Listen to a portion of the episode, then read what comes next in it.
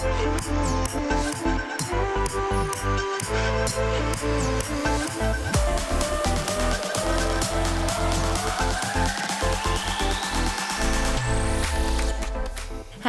I'm Rachel from Enlighten, and I'm all about creating a community where wedding entrepreneurs can come together to learn, grow, and have fun.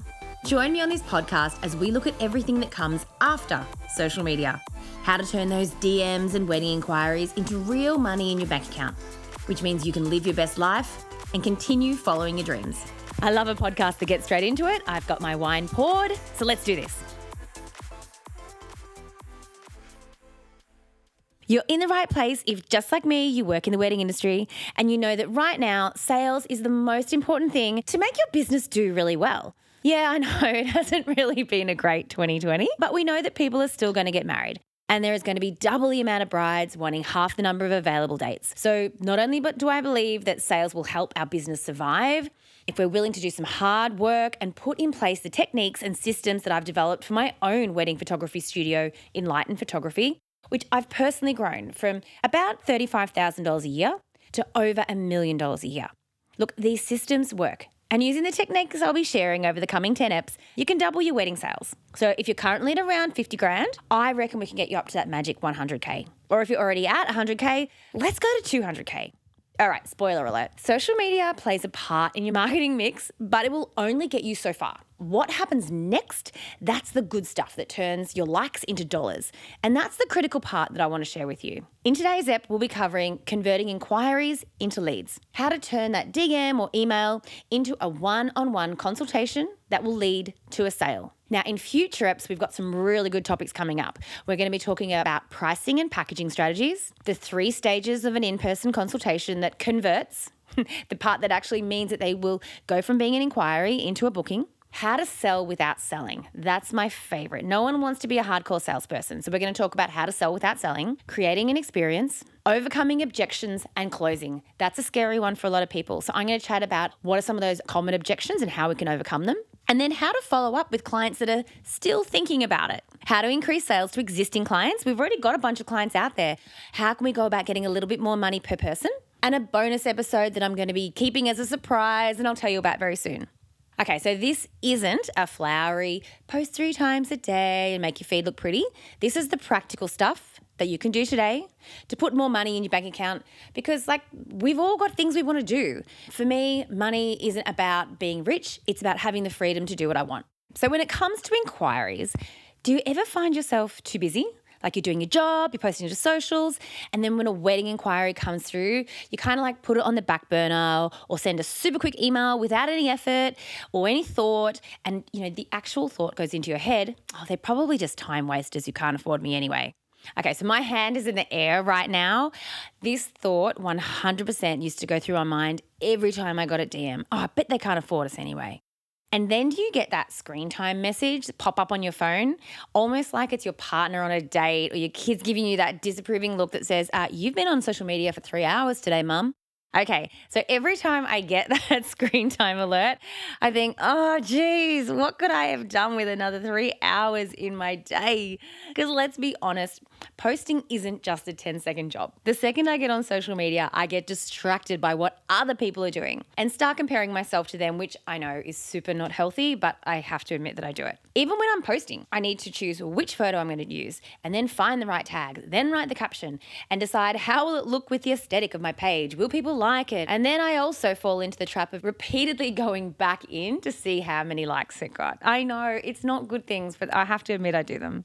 Then I heard stories from people in the wedding industry who had Instagram accounts that have huge followers and make me super envious. But when I started to talk to them, I discovered they were actually turning over like well under $100,000 a year. Now, don't get me wrong, social media is a really important part of a marketing mix. But for me personally, I'm in business to provide a life for my family to have the freedom to go on holidays, to go to places I want to, to be able to send my kids to every camp they want to go to, and also so that I can sleep well at night because I've got some money in the bank. That's why I'm in business. Trying to remember it's not to give myself an ego boost because some people double tapped on one of my photos. I'm here to make money. and run a business that allows me to live my best life. But I found that when a wedding inquiry was coming through, I was too tired or too busy to reply to it until I switched my way of thinking about it. Because when you think about it, an inquiry is almost like 100 double taps all at once. It's not someone just saying, Oh, I tapped a bunch of photos today. It's someone taking the time to go through to your profile, click through to your website or DM, and take the time to say that they actually like your work so much, they've actually gone through the effort of contacting you. I mean, that little flutter that you know you get, that little feeling when a post goes really well, I try and remember to feel that way every time I get an inquiry. Because not only do they like my work, they have a wedding coming up soon and they're ready to book at my service and they've already decided that they like us. Not everyone can afford us. That's fine. But you know what? Even if you're just playing the odds, I'd rather bet on spending my money replying to this person than generally posting. So then I had my second light bulb moment. Rather than worrying about if someone can afford us or not, I started thinking about why we are worth it. So, in this podcast, I'm going to give you an overview of the steps we use to convert an inquiry into an in person consultation. However, when we actually work together in person, I'm going to show you all of my scripts and I'll show you all of my templates that I use. Oh my gosh, I think it took me about six months to write these things. Because even once I wrote them, then I tested them, then I changed them again. If you want to jump six months ahead in the process, we can do some work one on one and then that'll just get you six months ahead. So let's go through the steps that I use when I'm converting an email inquiry into an in person lead. So there's seven of them. The first one is to follow up with an automated email that gives your couple the information they need straight away. Because I'm sorry, I have to be honest, I'm not able to be replying to emails and messages at 11 a.m. or 2 in the morning when some people are planning their wedding. And I know people need to have some kind of information. So I will ensure that they have some information sent back to them that they need straight away. I keep the message less than one phone screen long. And I also keep the tone fun, light, and conversational. Try and think about what the purpose of that email is. Is it to give them every piece of information about you so that they're like drowned in words and read none of it? Or is it to intrigue them?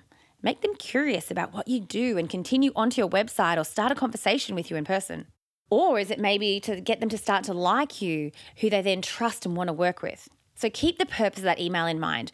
Rather than bombarding them with information, keep it light, informative, and the goal of it is just to start a conversation. Okay, step two, they've already got the automated email that gave them that little bit of information they needed to get them through. Now, within 24 hours, I'm following up with a phone call. Yes, I just heard everyone freak out and say, ah, I hate using the phone.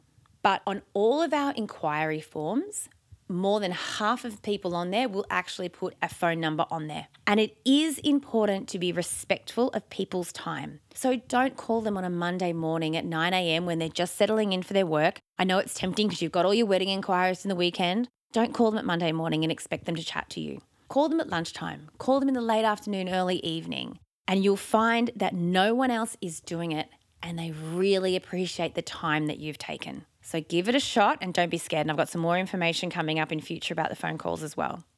Okay, so step three is take the time to then personalize their reply and aim to serve them rather than advertise at them. So, whether I got through on the phone or not, the next step I always take is to send an email that is personalized. Now, one way in which we achieve this is by thinking, well, what other information are they looking for at this stage of planning their wedding? So we've created a series of blogs for a number of different wedding venues. And then I'll be asking them either in that first email conversation or the first DM conversation or on the phone. What venue have you chosen? And then I'll follow up with a blog post with a whole bunch of photos that we've taken at that venue.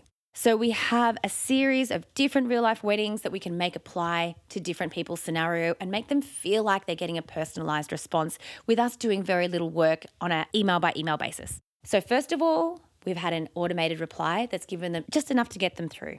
The second one, we've tried to follow up with a phone call where possible. And now we've taken the time to personalize an email to them that actually serves them with information they need right now, rather than just telling them about our awesomeness in their face. Now, the fourth step millennials also want to know as much information about you as possible before committing to coming in for an in person meeting, which is actually a really cool thing because it means we get a very high conversion rate once people do walk in the door. We usually get about two out of three couples book us. Now, back in the old days when we started, oh my gosh, 19 years ago, couples coming in had seen one photo in a magazine and we had to educate them about what makes us special. Now we push that information out there in advance so that by the time they walk in the door, they already have the information that they need to be able to make that next step and make a decision. So start to share that information with them. Let them get to know you on a personal level. And yeah, pop some information out there about you. There's a way in which to do this. You heard me say before about serving people rather than just advertising at them. And when you're telling them about yourself, the same kind of applies. So I'll give you two examples.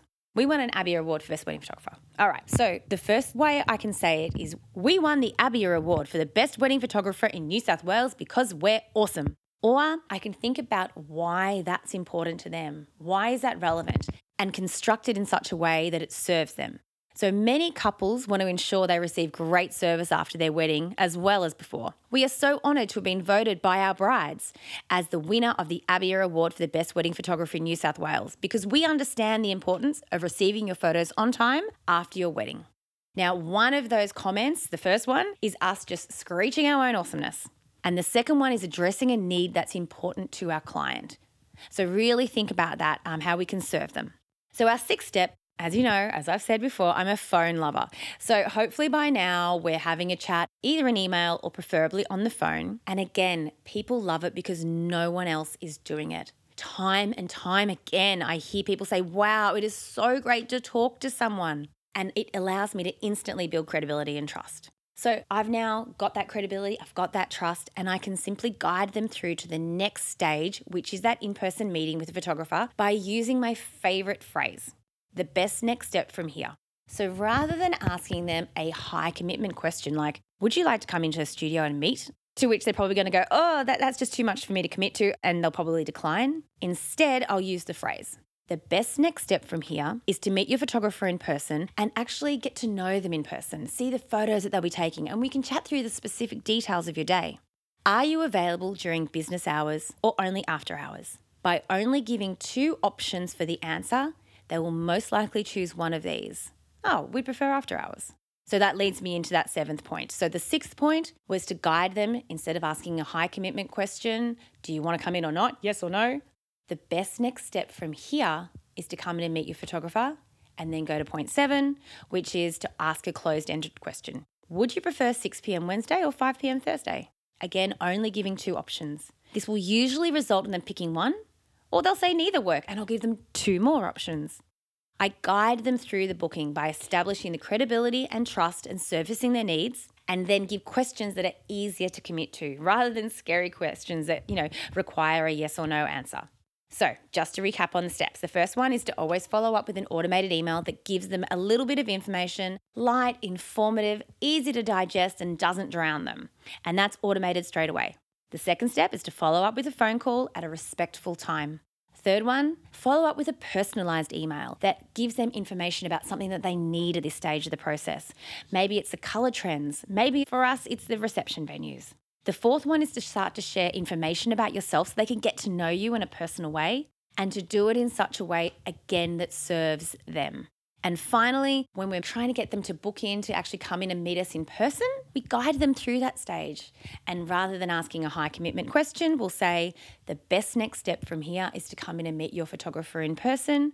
Would you prefer Wednesday at 5 p.m. or Thursday at 7:30? And we give them a closed-ended question with only two options and help guide them through that process.